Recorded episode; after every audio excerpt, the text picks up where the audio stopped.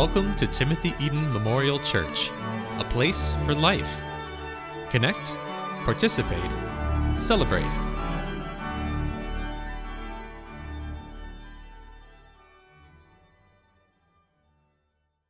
Would you please join me in a moment of prayer before our sermon? Let us pray. Oh God, we offer this time in our lives to you, to hear your word.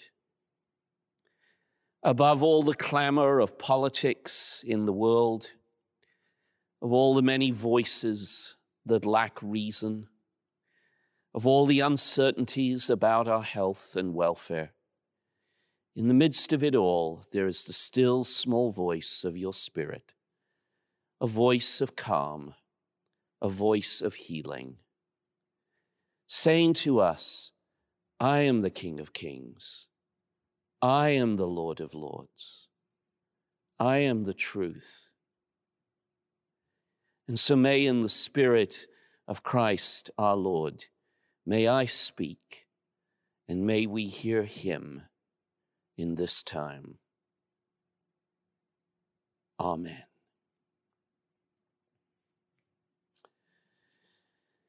Okay, confession time.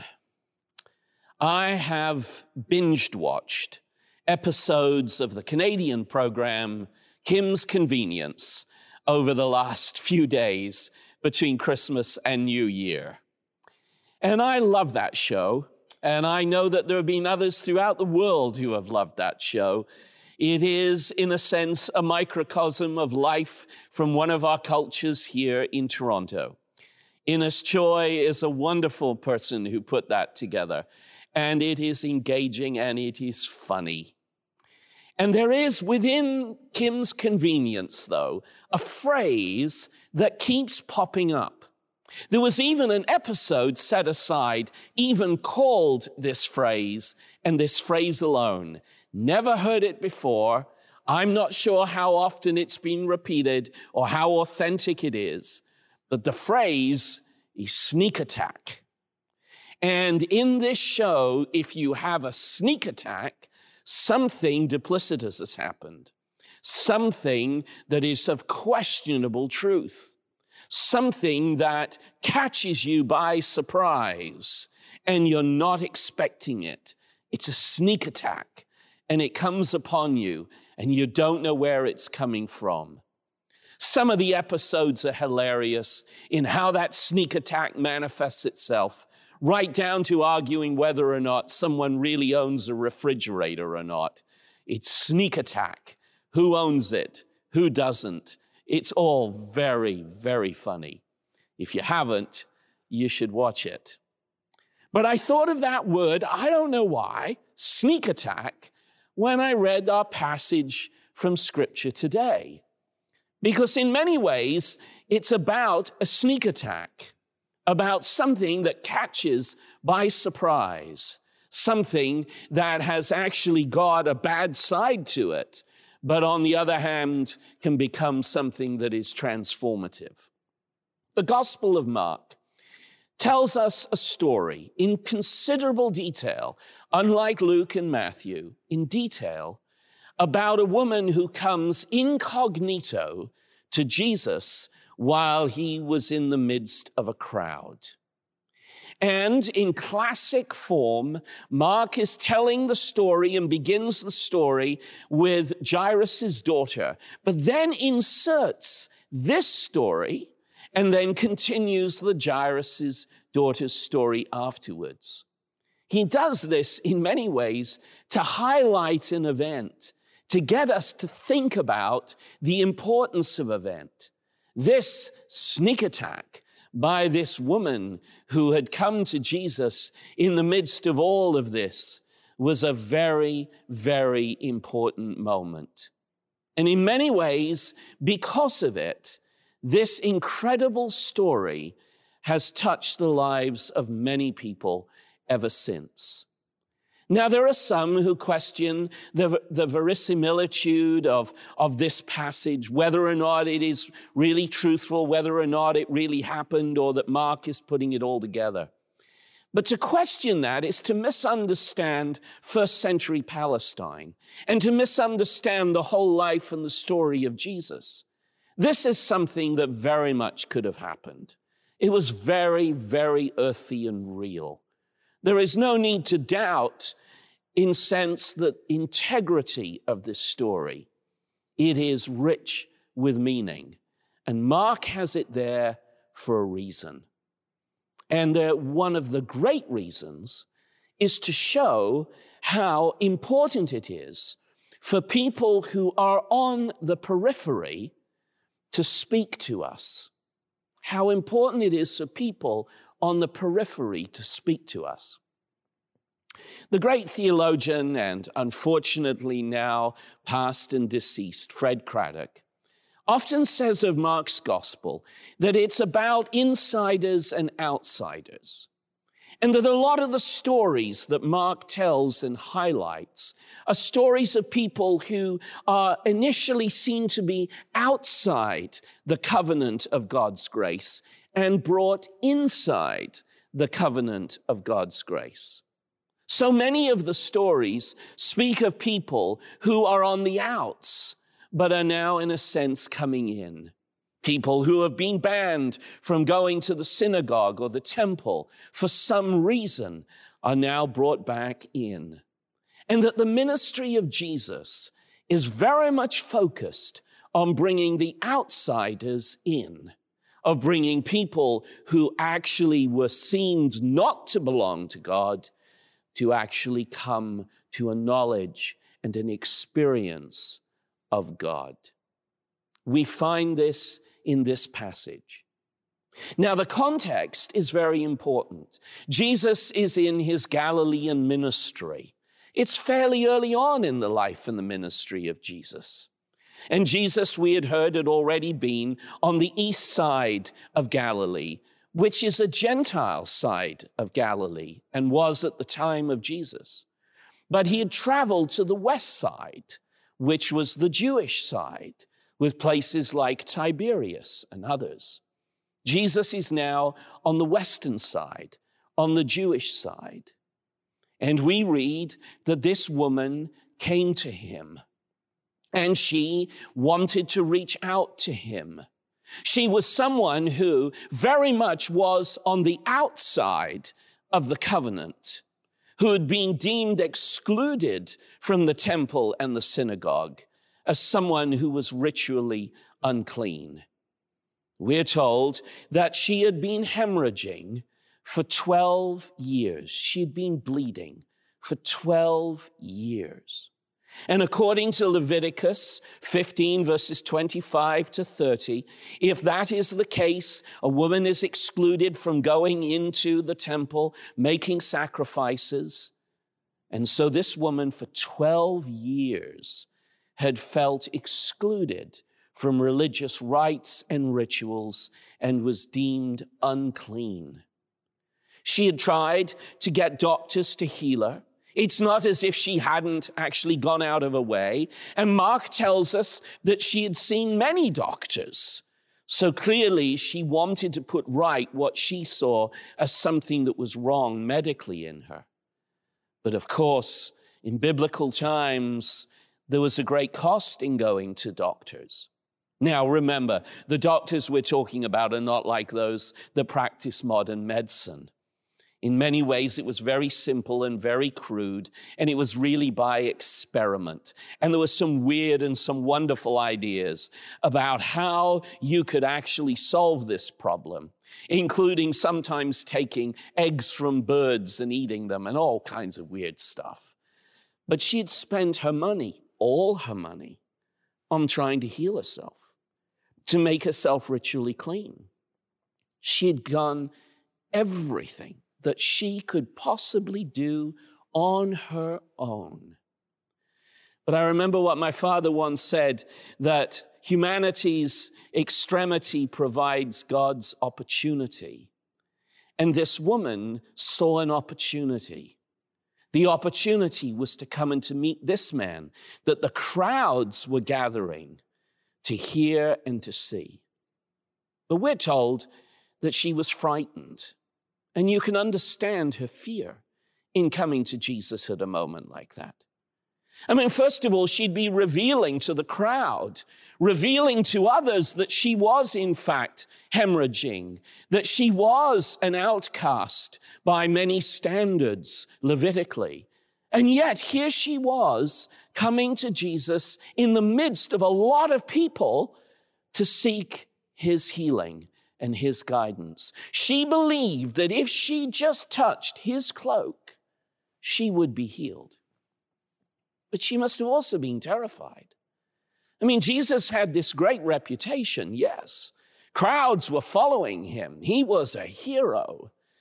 But on the other hand, if he was the Messiah, as some people were saying, if he was the Son of God, which is what Mark says at the beginning of his gospel, if that is what she believed, then coming directly into the presence of the Messiah and the presence of God when you have been deemed ritually unclean was a terrifying prospect for this woman. And so she did a sneak attack. She came incognito, but she came fearfully, but also faithfully, expecting something great to happen. And this woman has in many ways become an icon of people who wonder whether or not they should be able and are worthy or not to ask and to seek for the guidance and the power and the presence of God in Jesus Christ.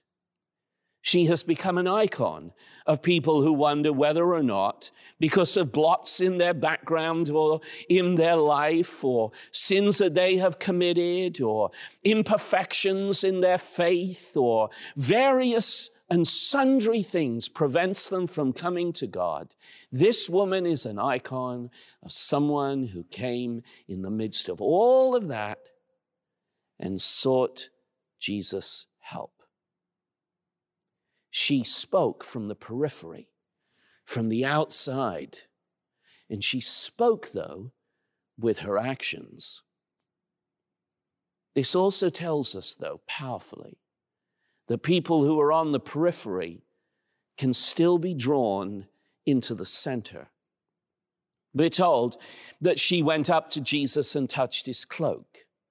Now, of course, in the time of Jesus, men often wore four different types of, of tassels on their clothing, and their tassels would hang down, and these were representations of the law. These had deep, significant meaning.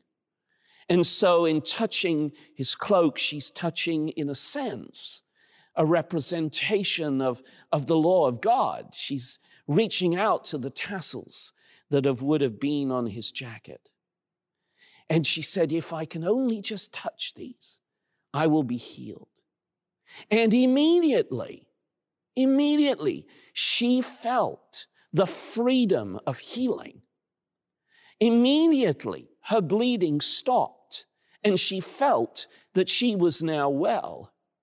Something transpired in her act of faith in reaching out and touching those tassels that absolutely astounded her.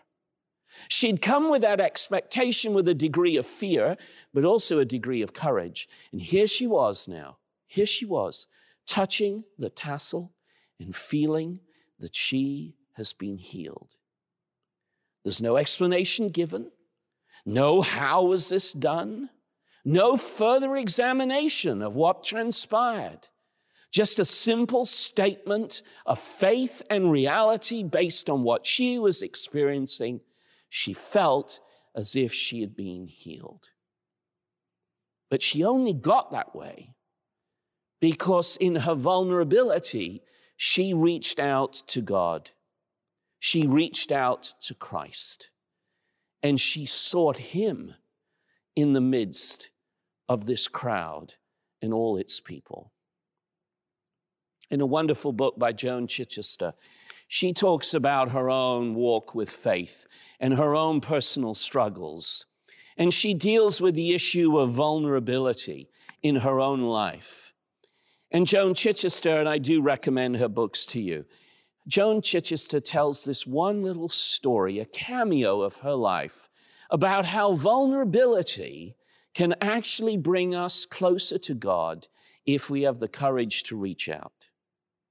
She wrote this, and my goodness, in the COVID moment, this is really powerful stuff. My months in a polio hospital were some of the most devastating and most meaningful of my life. I was only sixteen when the disease struck, and a life of unremitting disability seemed on hard days to be more than I could bear. No one knew if I would ever walk again. No one knew what, if anything, I'd be able to do to make a living. No one could guarantee that I could get better, nor did anyone try. And worse, whatever the sense of isolation, I was alone in the dread and agony of polio's unknowables. Some people there, I realized, quarantine, bored by the interminable waiting for therapies and cures and help that never came, were more crippled by depression than by paralysis. Others railed daily at the thought of being restrained in any way. A few worked day and night to no avail against the ravages of the disease, and got quieter and quieter as the months went by. But there were two fellows in the ward at the end of the hall who made all the difference. Every day at ten o'clock, just as the staff began to meet for consultations, they rolled from room to room in their wheelchairs, organizing the daily wheelchair race in the hall. They gave points and prizes and long applause to the winners. It was weeks before I got up the energy to join them, but when I look back now, I realize that the day I did was the day I began to get well. Vulnerability is the call to self-acceptance. It is great and a liberating moment in the human journey. Well, this woman in our story, in her vulnerability, decided to do something. And what she decided to do was to reach out to God, to do something.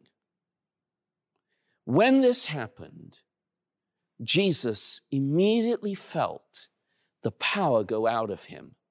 Once she touched that garment, he felt the power go out of him.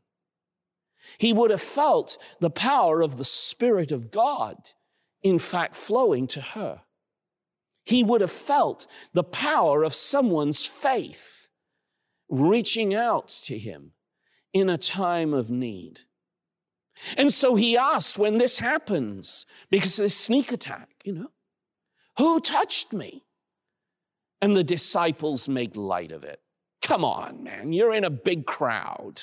Why? Of course people are going to touch you. But Jesus knew that this was different. He knew this was special.